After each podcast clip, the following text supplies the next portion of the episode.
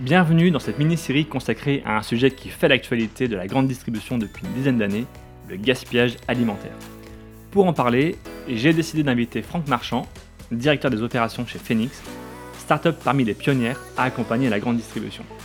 Avec lui, on va parler de l'évolution de l'anti-gaspillage en France, du contexte juridique, des actions possibles en magasin, de l'intérêt social, local et économique, et on terminera par la mise en place du label anti-gaspillage qui devrait donner un coup d'accélérateur au sujet du gaspillage alimentaire en France. Bonne écoute à tous. On en vient au deuxième chapitre sur les différentes actions à mettre en place en point de vente. Alors j'en ai listé 5, 6, donc la commande, le contrôle des dates, les ventes en date courte, le don aux associations, les paniers anti-gaspi, l'alimentation animale, je ne sais pas si tu en vois un 7e, on pourra en voir 7e, peut-être qu'on en parlera avec le coaching, peut-être la gestion des équipes. On commence par la commande. Concrètement, comment vous, Phenix, vous accompagnez les points de vente et en quoi ça réduit justement les invendus? Alors la commande, c'est vraiment le nerf de la guerre. C'est-à-dire que la commande, en gros, si on schématise, la grande distribution, le magasin, il a intérêt à vendre le maximum et à jeter le minimum. Et ce qui est au milieu de tout ça, c'est la commande. Donc il faut commander juste, en tenant compte des aléas, qui sont des aléas météo, les aléas des vacances. Il y a les promos aussi qui vont venir un peu modifier tout ça. Et donc, c'est assez compliqué. De plus en plus, il y a des systèmes de commandes automatiques. Et nous, notre rôle, il est un peu de mettre le drapeau rouge sur certaines références qui ne fonctionnent pas du tout, et en fait, qui reviennent systématiquement en vente date courte, en don ou à la poubelle. Pour que le magasin, il travaille en amont sur sa commande, ils se disent « Ah ouais, celui-là, ça fait 5 fois que je le retrouve dans ma poubelle où j'ai des références systématiquement. Ouais. Il faut que je travaille soit mon cadencier de commande pour qu'il revienne un peu moins fréquemment, il faut que je travaille la taille du lot que je commande pour en commander un colis de moins. » Enfin voilà.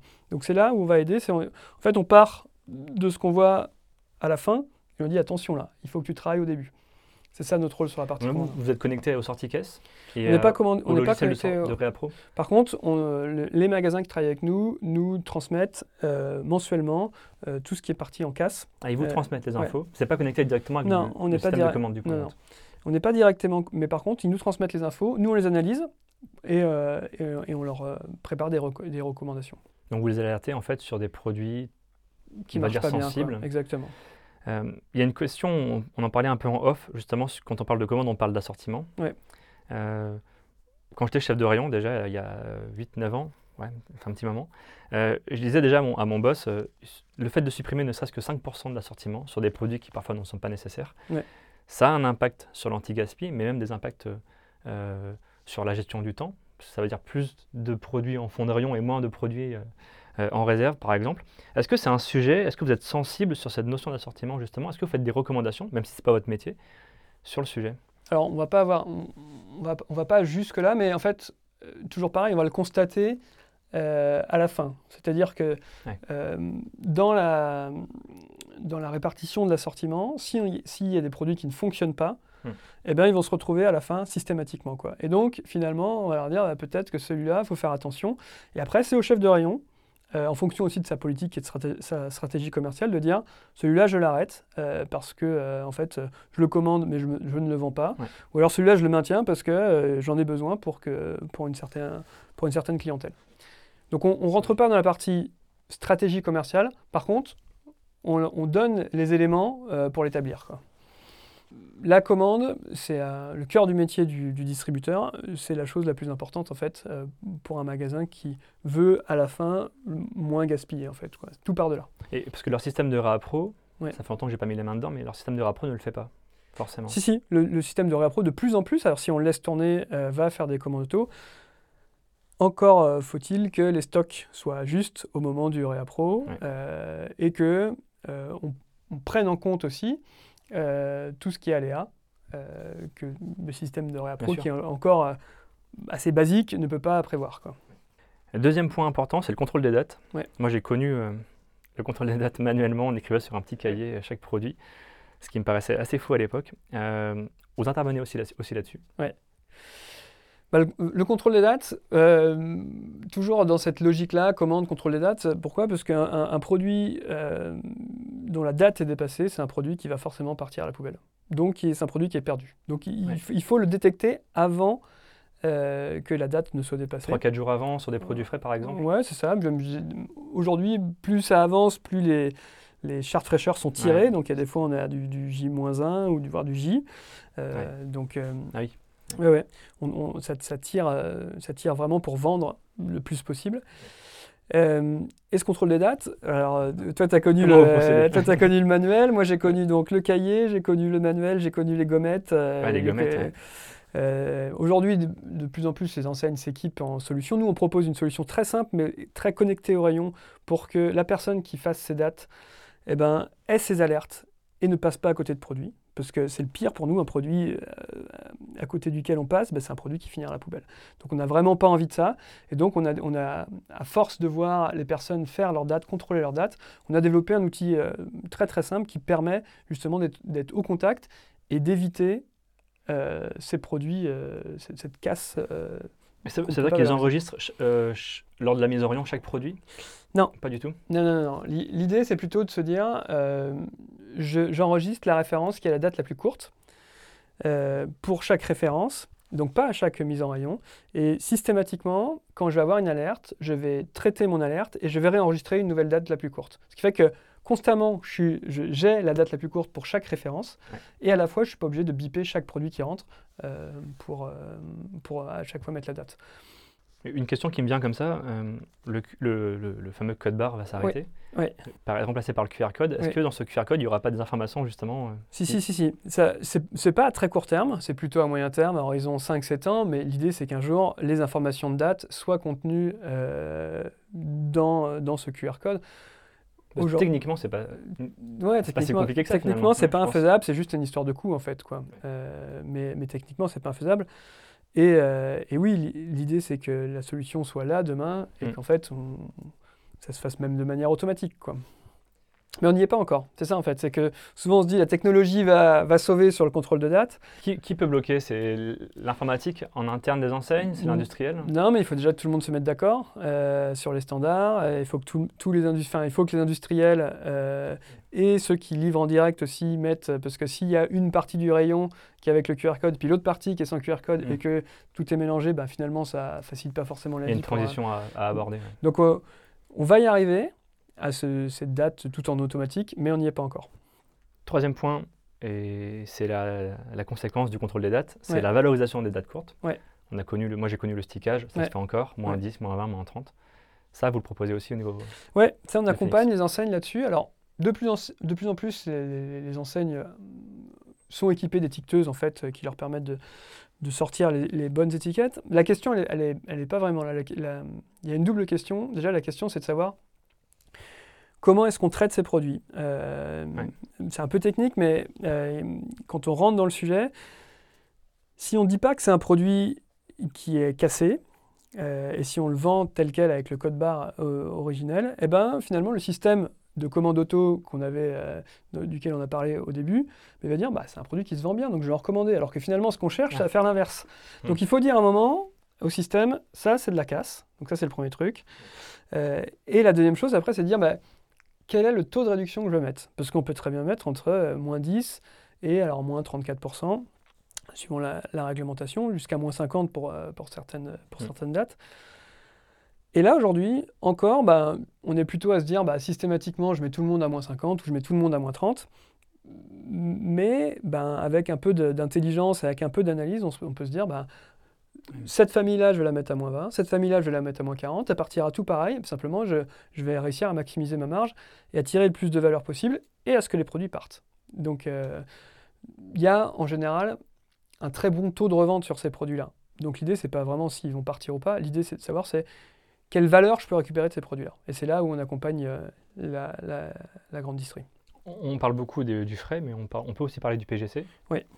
C'est des rayons qui sont concernés aussi par l'anti-gaspillage. Oui, c'est des rayons. Sur la vente date courte, un peu moins. Pourquoi? Parce qu'il y a un phénomène de cannibalisation. C'est-à-dire que si j'ai mon café en date courte à moins 34% et à côté de ça, j'ai un café à taux plein, moi, je vais acheter le café à moins 34 parce que je peux le consommer encore 3 mois après la date. Ouais.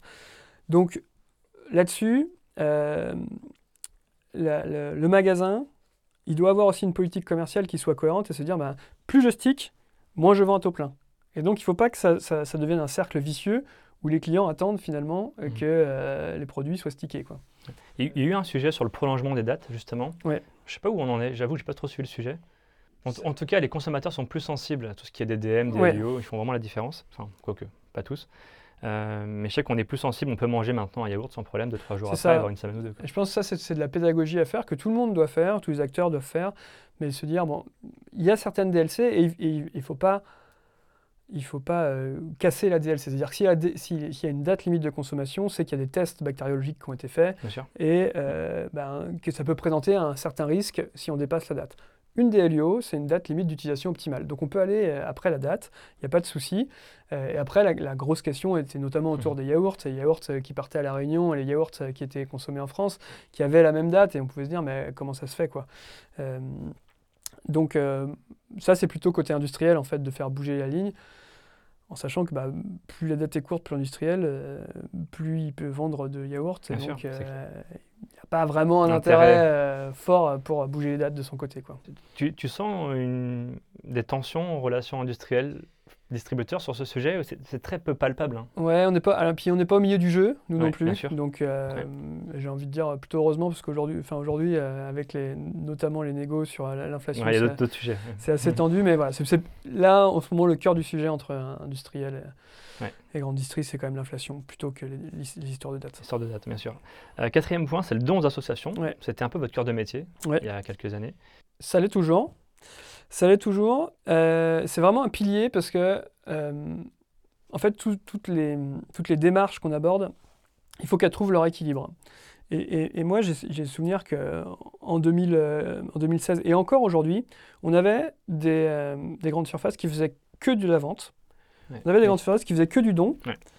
Et en fait, ni l'un ni l'autre n'est la bonne manière de fonctionner. Et nous, aujourd'hui, on a réussi avec nos clients, à trouver la bonne manière de fonctionner entre la vente, le don, les paniers anti-gaspi, qui sont le troisième vecteur de valorisation. Ouais. Et vraiment, aujourd'hui, se passer du don, c'est compliqué parce que ça permet de récupérer des gros volumes, parce que c'est des associations qui en ont besoin aussi, des associations d'aide alimentaire, et parce que aussi, on ne faut pas l'enlever, il y a un levier fiscal qui est hyper intéressant pour la grande distrie.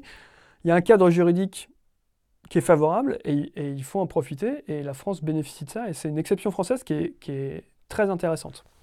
On parlait de tensions avec les industriels et les distributeurs, je pense que tu vois où je veux en venir aussi, les tensions parfois entre distributeurs et associations. Ouais. Pour connaître quelques raisons de sa qualité, ils nous disent des fois les assos ne prennent pas de la viande, valent des produits spécifiques. C'est quoi ton regard là-dessus ? Ouais, ça c'est. En fait, on a d'un côté un monde professionnel qui se dit moi je vous mets à disposition les produits, prenez-les. Et à côté de ça, on a des associations d'alimenteurs qui sont des bénévoles, qui ne connaissent pas tous les réglementations, qui ne connaissent pas tous ce qu'ils ont le droit de prendre, pas le droit de prendre.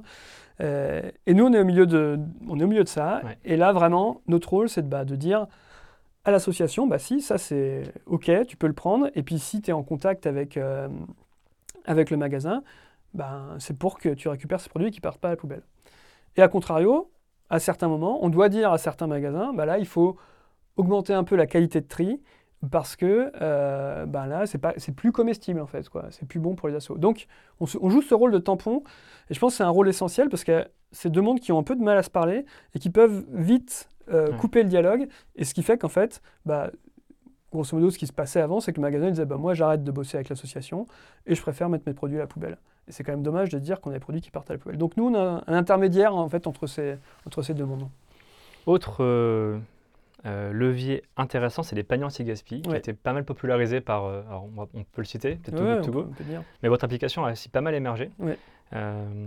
Gros sujet, le panier anti-gaspi, c'est plus qu'un sujet d'anti-gaspillage, d'ailleurs c'est un sujet presque de pouvoir d'achat. Ouais. Les gens se ruent, outil de pouvoir d'achat, levier de pouvoir d'achat et presque un outil de drive to store aussi. Ouais. Ça permet également aux magasins d'assurer leur présence en ligne. Ouais. Tu as une proportion justement de ce que ça représente ? Alors, aujourd'hui, nous, le bon mix, c'est de se dire, il faut faire, si on prend 100 qui est les invendus du magasin, 50 doivent repartir en date courte, 30 par le don, et entre 5 et 10 en panier anti-gaspi. Okay. Le gros avantage du panier anti-gaspi, c'est qu'on va pouvoir y mettre les produits qui sont interdits au don, il y en a certains, et certains produits qui vont être en date très courte. On pourrait les citer peut-être les produits interdits aux dons. Ouais. Alors les produits qui sont interdits aux dons, il y a tout ce qui va être viande hachée, steak haché, oui. c'est interdit aux dons. Les crustacés, c'est interdit aux dons. Les abats, c'est interdit aux dons. Enfin voilà, ces produits-là, qui sont des produits sensibles d'un point de vue hygiène, ne peuvent pas être donnés, quoi. Tous les produits qui sont issus des rayons trad, aujourd'hui, qui ne sont pas forcément donnés, qui représentent de plus en plus chez certains magasins, ouais. Ils peuvent passer par ces paniers anti-gaspi. Donc c'est vraiment, nous on appelle ça le dernier filet de sécurité en fait, avant ouais. la poubelle. Ouais. Et ça nous a vraiment permis, c'est vraiment une super solution, ça nous a vraiment permis de se dire à certains magasins, vous n'avez plus de produits comestibles dans vos poubelles, zéro, parce que vous optimisez super bien les différents leviers, quoi. Tu as un chiffre sur le téléchargement d'applications depuis 2-3 ans? Ouais. À notre niveau, chez Phenix, on a près de 4 millions d'utilisateurs, enfin 4 millions de téléchargements en tout cas, et quasiment 100% de taux de revente. Ça veut dire qu'un panier qui est mis, il est vendu en grande distribution. Et ça, c'est exceptionnel. Et c'est ce que tu disais tout à l'heure en fait, quoi. C'est un levier de pouvoir d'achat. Et on y retrouve des bons produits, quoi. Faut aimer la surprise, parce que la majeure partie des paniers sont des paniers surprises, c'est-à-dire qu'on ne sait pas ce qu'on va acheter, mais on sait qu'on va réaliser une bonne opération financière. Et donc, quand on y retrouve de la viande à moins 50%, c'est intéressant, quoi. Tu as des chiffres ou une anecdote un peu insolite sur les paniers anti-gaspi? Enfin, moi, j'en vois quelques-uns de mon côté. Je vois des gens qui sont prêts à faire 10-20 km pour un panier anti-gaspi, par exemple. Il y a vraiment... Il y a vraiment une appétence forte, donc il y a des fois, nous, on est obligé de mettre aussi certains limites, parce que sinon, il y a des gens qui en achèteraient beaucoup et beaucoup trop, quoi. Clair, donc, il faut partager, il faut laisser aux autres. Mais non, il y a une forte appétence. Et puis souvent, la grande distrie joue bien le jeu, c'est-à-dire que c'est une valeur nominale de 10 €. Peut-être qu'ils vont mettre 10,50 €, 11 €. Donc, pour vendu 5, c'est hyper intéressant, quoi. Avant d'aborder le dernier point sur l'alimentation animale, j'ai l'impression qu'on est un peu sur une chaîne alimentaire. Il suffirait que le premier levier soit parfaitement optimisé pour que le reste s'écroule. Qu'est-ce que tu en penses? En fait, c'est pas vraiment une chaîne alimentaire, c'est une chaîne complémentaire. C'est-à-dire que on peut pas tout faire avec un, comme je disais tout à l'heure. Alors, il y aura toujours, effectivement. C'est ça. Si on se dit que la commande est 100% optimisée, ça veut dire qu'il y a de la rupture d'un côté. Et ça, c'est ce que ne veut pas la grande distribution. Donc, en fait, il est obligé d'être en plus... Même dans un monde idéal, on se dit qu'il n'y a pas de rupture. Tu penses que...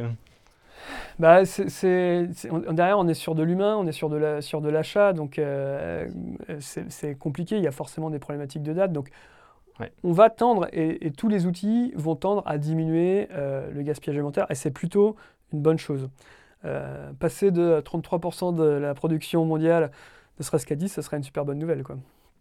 Et donc ce dernier point sur l'alimentation animale, c'est comme tu disais, une fois que ça a passé le dernier filet, ça finit aux fermes, aux zoos. C'est une bonne chose aussi. En fait, l'idée, il y a deux possibilités. Il y a soit ça part en méthanisation, donc méthanisation, c'est une grosse cuve dans laquelle ça va faire du gaz, ou alors, si on remonte d'un cran avant, c'est de se dire, si ça ne peut pas être mangé par les humains, autant que ça soit mangé par les animaux, quoi. Et ça aussi fera des économies pour les personnes qui élèvent les animaux. Donc ça peut être des zoos, ça peut être des élevages animaliers, ça peut être des fermes pédagogiques aussi. C'est des belles histoires de réussir à mettre en place des boucles. Et c'est toujours du très local, parce que la personne ne va pas faire 150 km.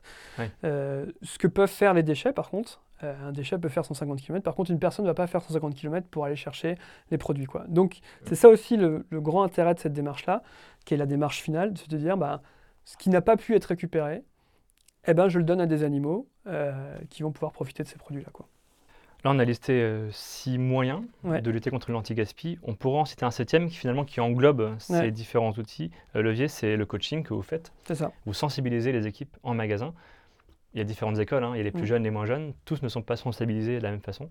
Ça, c'est un gros travail aussi. En fait, c'est le cœur de notre métier. C'est-à-dire, sur le papier, tout marche très bien, c'est ce que tu disais tout à l'heure. Dans les faits, il y a toujours un peu d'humain, il y a toujours de l'aléa. Et puis, ce n'est pas le cœur de métier de la grande distrie. On l'a dit tout à l'heure, c'est de vendre. Et la gestion des invendus, c'est... Encore, il y a quelques années, c'était « on le fera quand on aura le temps », quoi. C'est plus le cas maintenant. Donc, c'est intégré au process, mais ce n'est pas le cœur du métier. Et donc, nous, on est là pour dire Là, vous êtes sur la bonne voie, là, vous êtes sur la mauvaise voie, et là, voici vos axes d'amélioration, et puis aussi pour les aider à dire, bah, vous ne trouvez pas d'association, on va se charger de vous en trouver, on connaît, on a un réseau, enfin voilà, et comme ça, vous aurez des associations tous les jours, parce que pour qu'une démarche rentre dans une routine, il faut que ça soit quotidien. Et c'était ça aussi qui ne marchait pas totalement quand on n'était pas là, c'est que bah, on peut avoir une association qui passe le lundi, le mercredi, puis le vendredi. Bah, je fais quoi le mardi et le jeudi de mes premiers en fait quoi. Voilà. Et donc nous, tout notre rôle aussi, c'est de se dire bah, tous les jours, c'est la même chose qu'on doit faire avec les invendus, et tous les jours, on doit essayer de les valoriser au maximum. Merci infiniment d'avoir écouté ce podcast. Cette mini-série est rendue possible grâce au soutien de l'ADEME dans le cadre du plan Agir pour la transition. Si vous avez apprécié ce format, je compte sur vous pour nous laisser une note ou un commentaire sur les plateformes d'écoute. Cela nous aide énormément à faire grandir ce podcast. Très bonne journée et au plaisir de se retrouver sur un nouvel épisode. À bientôt.